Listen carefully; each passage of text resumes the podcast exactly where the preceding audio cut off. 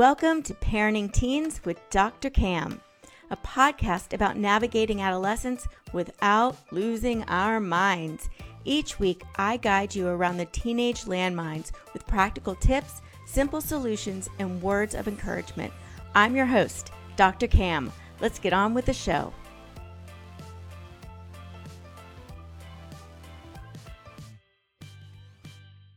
Hello, Calm Parents. Welcome back to another episode of Parenting Teens with Dr. Cam. I'm your host, Dr. Cam, and today I'm talking with Dr. Ian Chen, an adolescent medicine expert and researcher.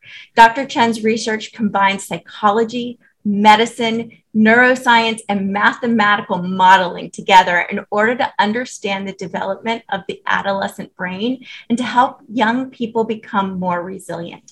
As a researcher in brain maturation using brain imaging technologies, Ian often provides educational events in the community in order to facilitate discussions on the impact of technology on the developing brain and its social ramifications.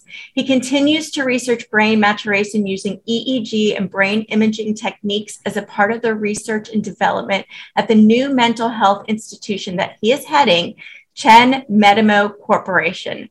Welcome, Ian. I am so excited to have you here.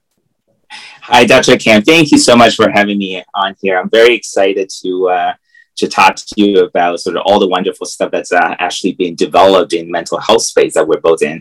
Yeah, and I mean, I'm personally excited to talk to you because I get really geeked out about brain science and what we now know about the teen brain and how that influences their behavior.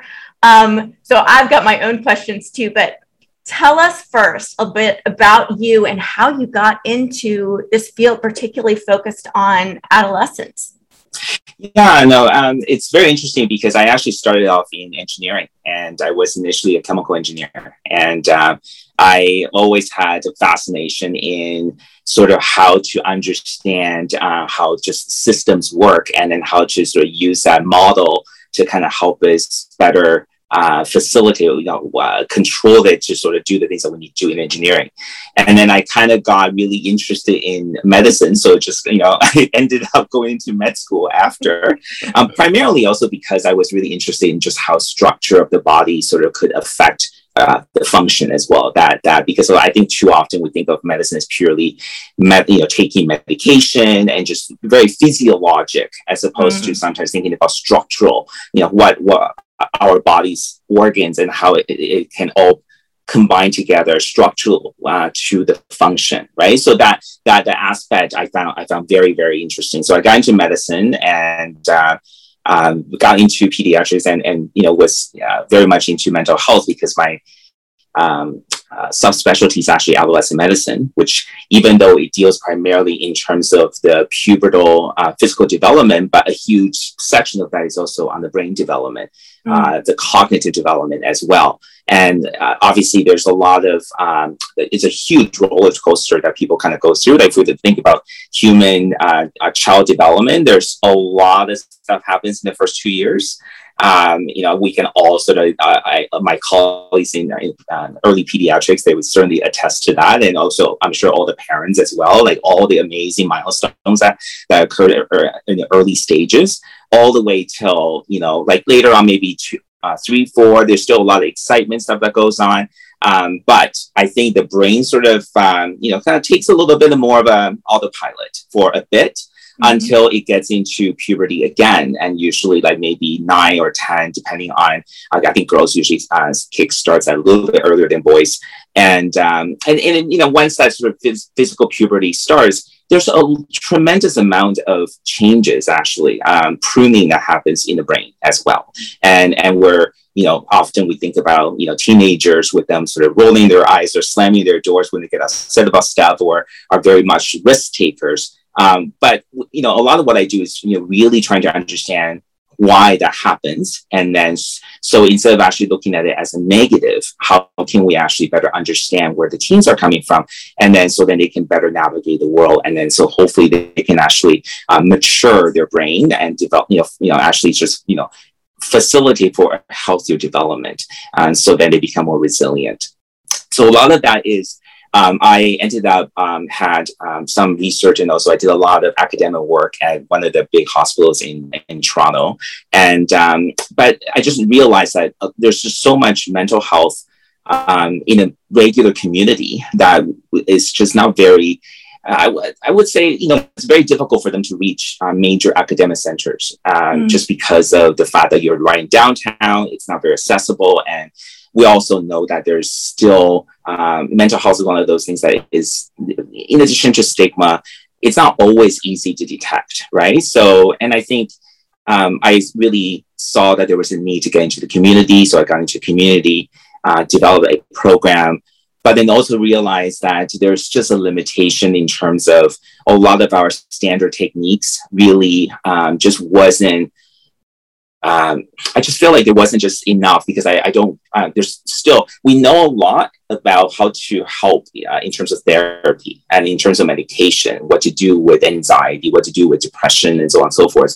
But I always thought there's just something really missing. So when the technology um, um, you know, EEG became more used in terms of um, uh, mental health space, uh, what we call the quantitative EEG, to kind of help us uh, see what happens and which part of the brain is being utilized as mm. someone is actually performing a task or having a conversation with you. Um, I, I really saw that as an opportunity to really understand more about so what's really happening in the actual brain like and and and because we often think of the brain itself whatever happens is neurology whatever happens in terms of um, mental health is psychiatry, psychology, mm. mental health, social work. But in reality, I, I actually think of all of those are uh, neuroscience. Um, I think that you know if you think about what um, it's not the perfect example, but it's almost like a computer. Like if you can understand uh, what happens in the hardware, you can also better optimize for better software. And, and if you have software that's completely built without understanding the hardware, a lot of times you're like, oh, I, am missing a driver. I can't do this thing. I can't. There's just, just a, lot, a lot of wasted um, energy and sometimes just a lot of conflict that could happen.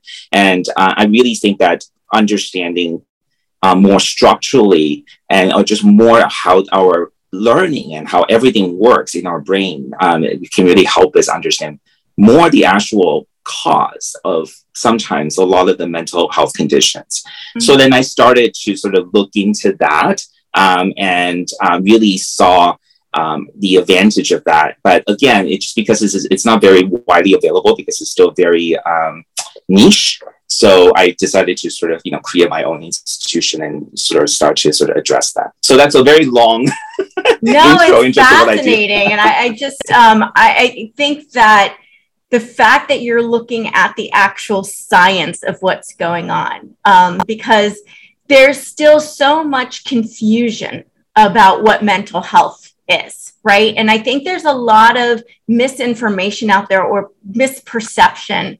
And I think even just with Simone Biles, you know, the different reactions that that, that created um, shows people's misunderstanding of what mental health is. I think a lot of people are like, just suck it up and be tough.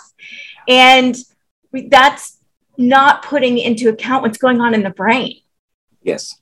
Yes, so, for sure. Right. And there's and something that I love you said. Um, you say, like, there's a difference between what we're thinking of as terms of mental health, and you like to call it something different, which I think it changes our perception. Can you tell us a little bit about the difference between mental health and what you call mental performance? Yeah. So I think of, um, in terms of so we tend to, tend to think of just like anything that's medical or health, we tend to think in terms of uh, what goes wrong, right? Like the pathology. We usually wait until when something causes a dysfunction in our day to day lives and we say, okay, we need to go see a, a professional and then they can diagnose with whatever. And so it's either you have something or you don't have something. Yeah. And, but I think I tend to see because now I understand a little bit more about what the brain does and understand that a lot of it is very similar to how an athlete can start to learn a sport and then kind of get better and better at it and can train to be very specialist in their particular area. And it's very much like our physical um, physical science, you know, physical health in the sense that for a long time, actually wasn't that uh, wasn't that long ago. If you had a surgery uh, the physicians will have you rest um, in bed for a long time because they think you need the rest and recover. And then later on, they start to realize, wait a minute, the recovery time is so much longer. Then there's a potential infection. There's also a whole bunch of other things, and pain doesn't get better. Then we start to realize, wait a minute, if we start to get them working, using their body, get them out, out of bed, get them moving, and rehabilitate, you're training your body to a new set point right? Mm-hmm. Like now, whatever the, the, after the surgery, you you can actually um, get that recovery uh, right away after the surgery, and you can train the body to the new new state, and you can actually function better, and then pain will be much better controlled as well. And mental health is the same. It's like rehabilitation. Our uh, understanding the billions of neurons we have and how much uh, communication that happens and how much learning and how much uh, consolidation of pathways that that that that goes on all the time. And you know, the old phrase of you know, if you don't use it, you lose it is actually very true. At mm-hmm. least for, as far as how our brain works, is that if you don't uh, use a particular uh, function, if you are very good in say math, and if you don't practice that all the time, yes, you may still be able to go back. You know, maybe a little bit like riding a bicycle, but it will be a lot harder if you haven't done it for a long time. And and so now, um, so I think of mental health, rather than think of it in terms of what is actually a problem, what is not a problem, I think of it as purely a, a, a spectrum. So everybody can go in and out of, say, depressed, de- depressive state or anxiety state, or mm-hmm. you know, under very stressful conditions, and then they can get out of that. Or when people have uh, they go through grieving process. A lot of people they go through a lot of the process when they have experienced severe trauma. But then a lot of people also, with proper support, they also found a way to bounce back. But some people don't. So it's really a trajectory. I think of it as you know this this this spectrum. We go in and out from one stage to another. And maybe the way that we should perceive that is how do we understand what state we are, self awareness of what state we are, and how do we then navigate us out of where we don't want to be? And so to think of it rather than who has a particular mental health disorder, who doesn't, everybody essentially just trying to look and understand how our brain works and how our mental uh, performance works. And I like to use yeah. the word uh, the word performance because think of it as athletes trying to get better at what they do. So, you know, you think think about if we can um, people that struggle with focusing in school, rather than thinking necessarily of a particular condition they may or may not have. Let's think about okay, so what what what what's happening when I'm losing focus? Maybe with with now the technology, we can actually show people a little bit more about what's hap- what's happening in terms of their brainwave, and we can help them and we can help them train themselves to go mm-hmm. from a state of distractibility to a little bit more focused. And what what I love about this is that it really teaches people to learn self awareness, but also control. This idea of self locus of control, the idea that we actually have, um, you know, we have a lot of ability to control what happens in our body, but also in our mind. And, and, you know, so this idea of optimizing, training our mind to be better, to perform better, I like that, um, you know, paradigm as opposed to the, the, the traditional idea of pathology and, you know, whether you have a disorder or not. Yeah, it focuses more on finding a solution than dealing with a problem. So you've got, there's like, you can say, oh, my kid has this or I have this, and we have to deal with this, other than, okay, my kid's having difficulty with this. What can we do about it? How can we help them? Right. So uh, let me ask you, because I know a lot of parents right now are really worried about their children's level of anxiety, their lack of what they're saying motivation. I question, you know, what motivation is, but what we call motivation, right? Um, and just their their kind of fear of trying anything new. So there's a lot of things where they're kind of in this mindset right? I see it and correct me if i'm wrong you're the expert here so i'm trying to like make sure i'm saying it correctly but you know they're in this mindset of kind of failure and i can't do it right? Or i feel kind of like i'm helpless. What can parents do to help their teens get out of that mindset and help them focus on you know so focus on solutions yeah no it's a very good um, i think you know, of course without knowing the say individual individuals because I, I think every kid is different but i think we first first of all the general tips i would have is we need to acknowledge that there's a lot of um, unusual stuff that's happening in the world today. so the reality is, is we've gone through if you look at you know what's on social media to what's on the news or depending on your I, I, guess where you get your information you you know a lot of times it's very easy to feel very stressed because uh, if you're talking about about health uh, obviously right now with the pandemic you can get so many different ideas about what's happening and, and what you should do about that. And then a lot of times these ideas are very much in opposition to one another. Yeah.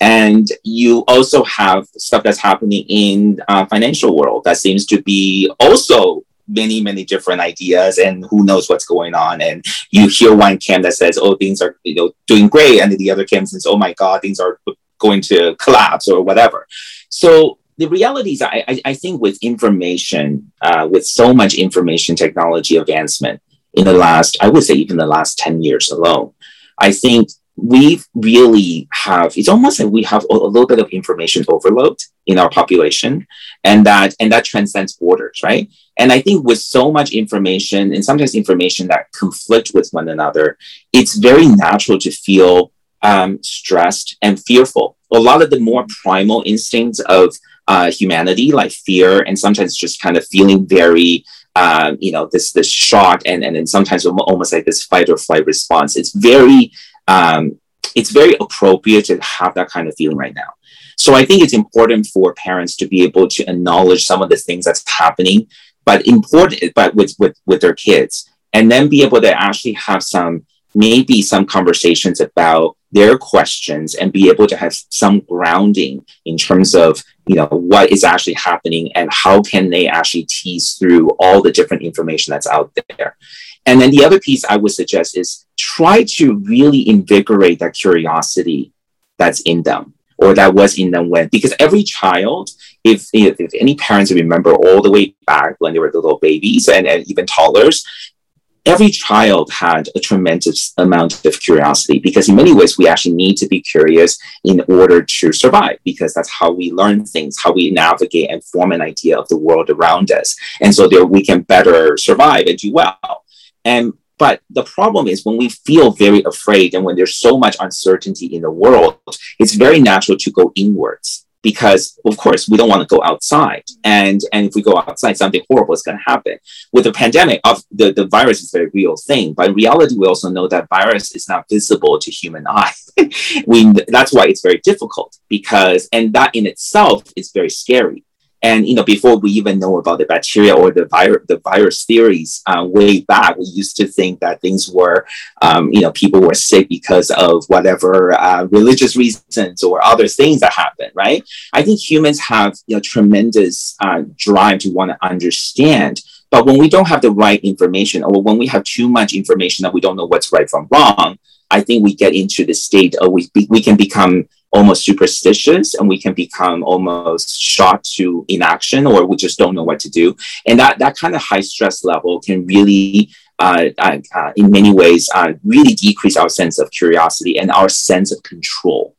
So I think the idea that to acknowledge what's happening, to help the kids understand at least at least a little bit about what's going on, you know, in their day to day lives, and also their conversation with their friends, um, and then to try to encourage, remind them of curious uh, curiosity. Maybe the stuff that they used to do, whether it's playing a particular sport or music or any other things or building just some interesting projects. I think maybe spending some time with them to re- reinvigorate some of their uh, interest uh, and try to give them a sense of, you know, especially working with their hands and try to see that they can actually get back some of that curiosity. By doing that, I think that can you know, really um, try to get them back to a space where they can feel like they have control over what kinds of things that they, they can, you know, they, they actually want to hear more about or want to do more about, want to learn more about.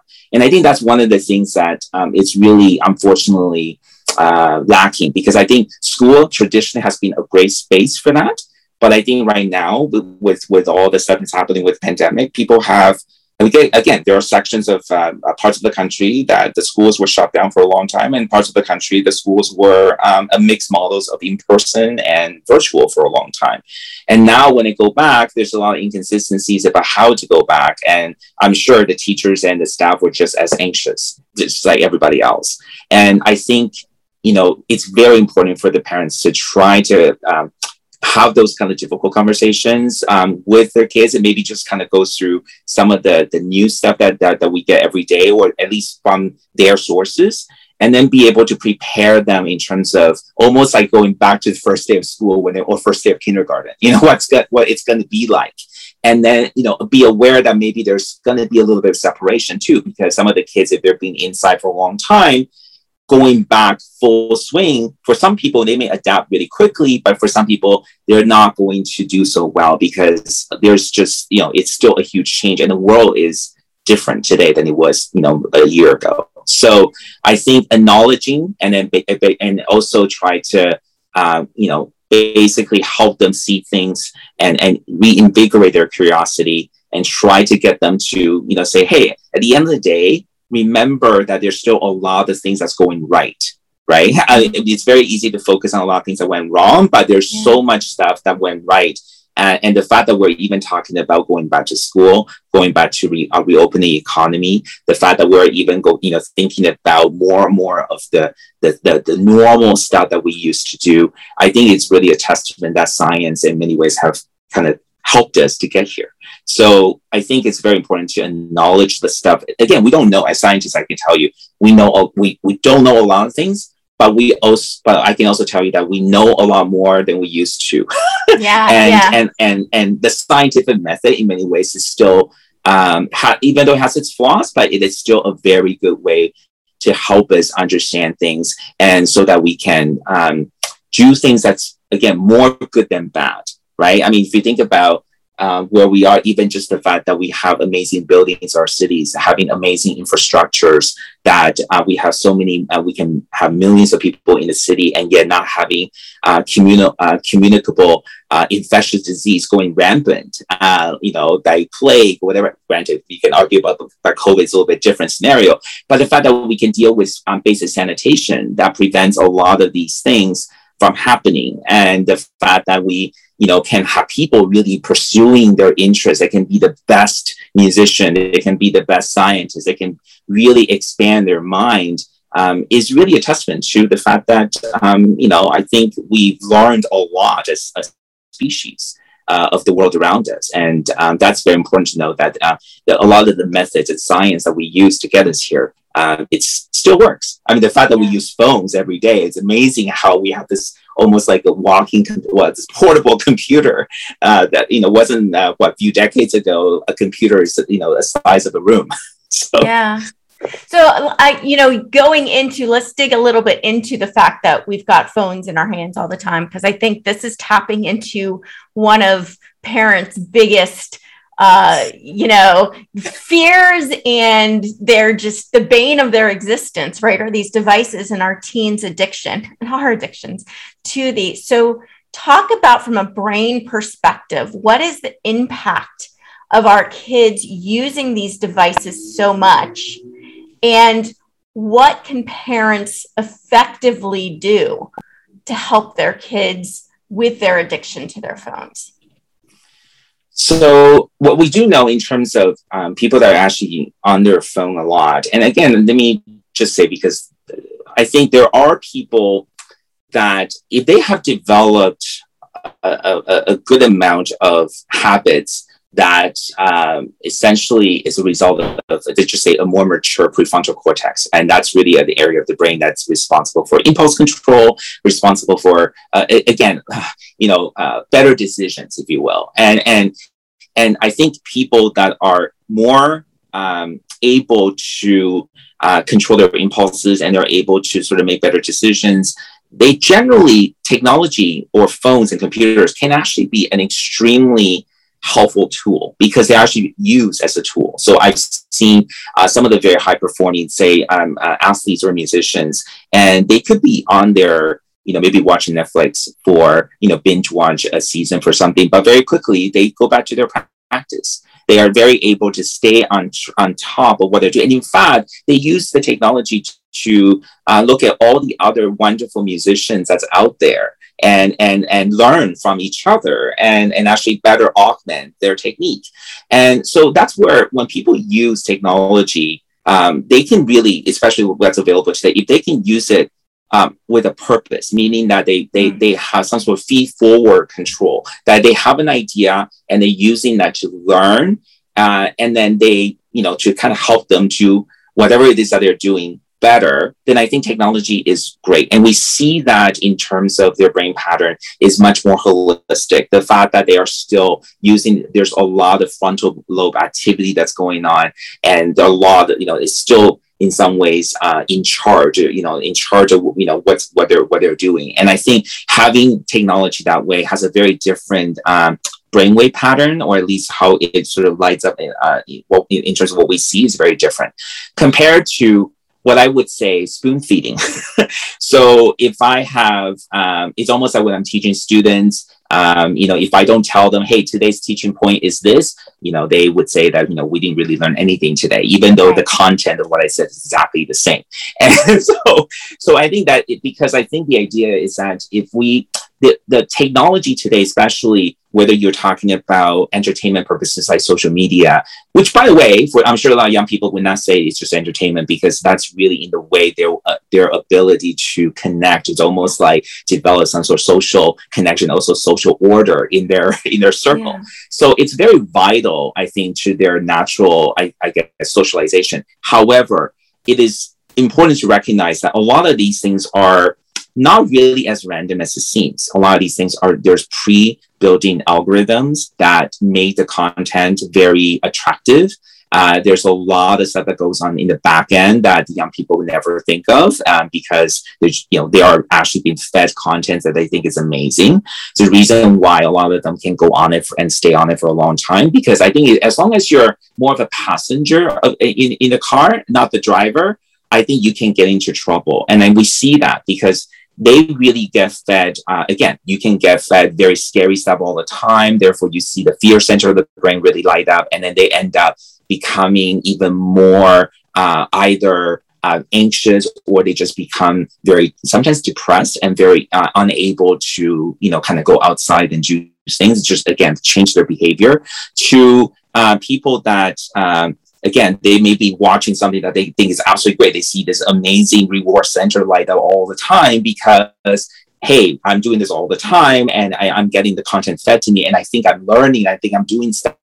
But then very quickly they lose touch of reality. And and and and so what happens is that when you start to lose touch with reality stuff, it's very easy to start to get into this la la land theory. I mean, there's a lot of stuff that's out there today that think that um, you know we could all be living in a simulation. Now, I can mm-hmm. talk about you know the philosophical ideas behind that, and again, that could be very interesting.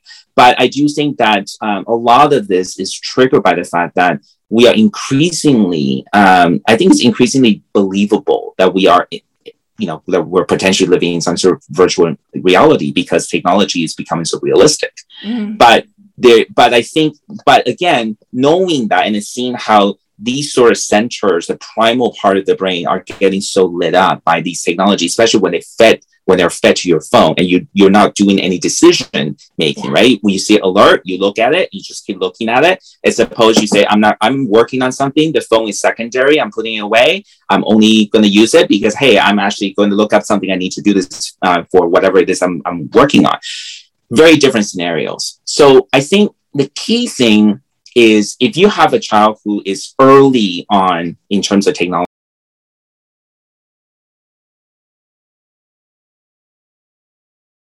having um, no phone at dinner table to why is it that we have phones um, and why when do you use them and understand that just because your information fed to you doesn't necessarily mean that you need to respond right away you need to mm. break that that sort of almost like that uh, slot machine thing that you hit that you get some yeah. reward right away and we need to unlearn that almost that Pavlovian.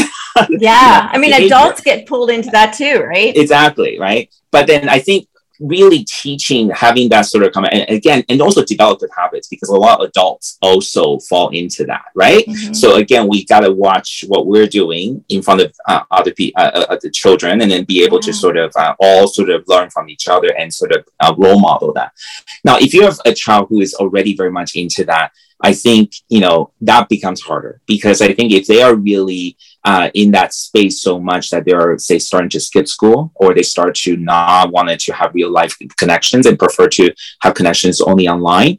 Unfortunately, I think um, it, you know it gets into sometimes you may actually need to have professional support or um, I would say first and foremost try to uh, maybe have a little bit introduce the concept of um, some technology free time it sounds a little bit odd, but I think it's almost like you know maybe you know you can uh, do a daily maybe right after the dinner or whatever it is you say okay everybody you know there's no technology. Uh, or sometimes maybe even just have going on a go go go to a cottage where there's nothing. And actually get reacquainted in some ways to nature right? I think the idea that um, it, it's amazing. Sometimes I see this all the time uh, with young people that we could literally be outside and you have this gorgeous view. you could be walk, you know, walking by the waterfront and there's this gorgeous view and everything is, you know, there's just amazing stuff that's happening. And then the young person's focus is completely on this tiny little screen that you're yeah. literally looking at as you're walking. Yeah. and, and um, you know, so I I think going to places where I would say, you know, basically no reception, if you will, yeah, or very yeah. minimal reception, and and just kind of get back to uh, uh, you know nature and even just understand a little bit about like you know, well we actually were able to live without these things. and and and and uh, and, and at, the, at the end of the day it's still a phone. And then kind of the idea of getting back to is a communication device. And if you really want to do something more substantive, really you should use your computer for research or you can use your computer for whatever it is that you're doing. Again, again, teaching that habit of having more purpose of why you're using a technology mm and then and what kind of technology is better suited for your purpose. So sometimes if you're doing schoolwork maybe it's better to go to your computer as opposed to on your phone. Um, if you are you know maybe thinking about maybe only using your phone as uh, when you need to text people or call people.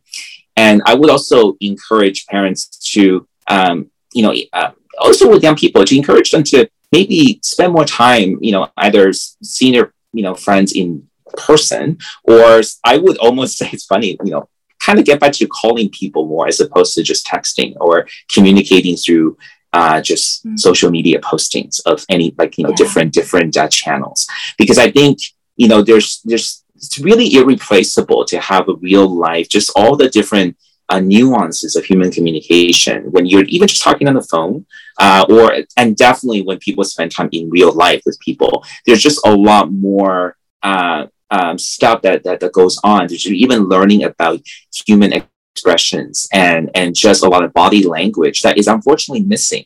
Uh, and it's it's and in in these sort of technologies and we know that it, it definitely changes or at least we can i can tell you that the, the brain that is using the technology with more of a purpose that they can actually better control its use and also relishes like day to day actually natural world their brainwave pattern looks different than the ones that actually are very much immersed in technology on a almost like without their control. Basically, yeah. they get up, that's the first thing that they do. They they all the way through, that's the last thing they do when they go to bed. so I think that's um, and I, I see technology very broadly. It's not just phone, it could also be video games. Yeah. Uh, again, even video games now is on the phone as well, and and to VR headsets. To you know, again, I'm not saying that these are technology itself is not good or bad, right? It's use that's the issue, and also it's used in the context of uh, the the user. So if the user is using technology uh, as a tool to help this person to do whatever that they're doing, I think it's absolutely great, right? And I think in science, I actually think you know we are really in this amazing age where we can do so many things um, that we weren't able to do. I mean, even just idea of the vaccine, right? The idea that the technology that goes into that is in, it's quite amazing. To you know, but but as opposed to someone who uh, is in many ways controlled by the technology. Yeah. And, so and, I, and yeah So I'm just I'm really hearing like balance is key, yeah. purpose is key. What are you doing with it, right? And yeah. then just the curiosity of it too, and understanding yes. like what they're getting from it, and can they get that from something else? Yeah. So I think the making saying that technology is this evil thing is not really the right direction.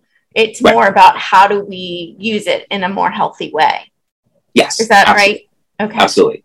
So, so Dr. Chen, there's oh, I have so many more questions, and we're out of time right now. So I'm going to have to go back because I'm I've got like a laundry list of stuff I still want to ask you. But um, so how can people find you? Um, so the, I think the best way is just go to the website chenmedimo.org. Uh, um, and I'm not sure whether I guess you're in in your posting or your channel. I'm not sure that the spelling is C H E N M E D I M O dot org. Uh, that's the institution that I just started not too long ago. Um, it's uh, uh, again, it's a research institution, but as well as a, a consulting institution. So I, um, you know, kind of offer consultation for people that, again, to you know, try to focus on mental performance. And so, uh, if you have, um, say, trouble, for example, focusing, and you really want to target that, uh, we can use technology to to, to kind of help you see what, what your brain is doing, and then so therefore to try to learn better habits to you know like a very um, you know an elite athlete that wants to know how to uh, get into that zone. And especially i mean Simone um, Biles is a good example of that. I'm not knowing the details of that, but I think knowing a lot of the pressures and knowing, you know, just uh, all the stuff that could be happening that could, you know, kind of get into this really optimal zone to uh, not, right, to completely sort of uh, letting the mental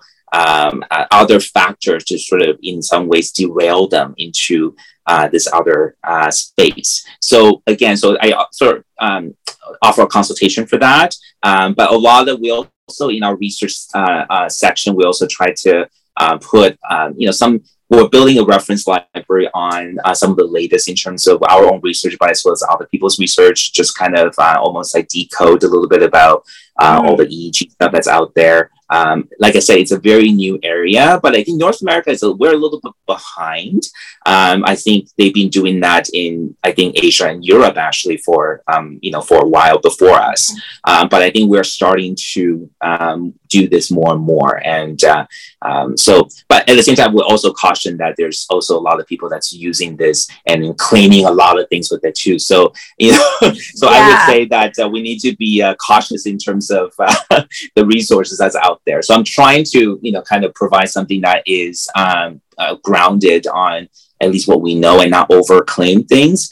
Uh, but at, at, the same time, um, I can also help people more directly in a practical way as well in terms of whatever it is that they're they're struggling with. That's amazing. So, that is great. Thank you so much for jumping on and joining us today. I really appreciate it. Yeah, thank you so much. And, uh, and again, thank you for doing that great work. I know that's very important to people out there talking to the parents. I'm sure it's a very challenging time. There, yeah, there's a there's a lot of questions out there and a lot of a lot of fears and anxieties that parents are experiencing too. So, and parents, I want to thank you for taking time out of your busy schedule to join us today. If you want to learn more about how to help your teens succeed, you can grab my free guide, Seven Secrets to Motivating Teens at askdrcam.com slash motivate teens. Finally, if you enjoyed this episode and all the helpful strategies that Dr. Chen shared with us, please take a quick moment to rate and review. This helps other parents like you find this show. I encourage you to share it with a friend as well. Until next time, have a peaceful, positive, calm day. And we're done. Great. and that's a wrap. Thanks for joining me today on Parenting Teens with Dr. Cam. Make sure to visit my website, www.askdrcam.com, where you can subscribe to the show in iTunes, Stitcher, or via RSS, so you'll never miss a show again. While you're at it, if you found value in this episode, I'd appreciate a rating on iTunes and hey, why not share it with a friend too? Be sure to tune in to my next episode. And remember, parenting teens may not be easy, but with my help, it can be a whole lot easier than this.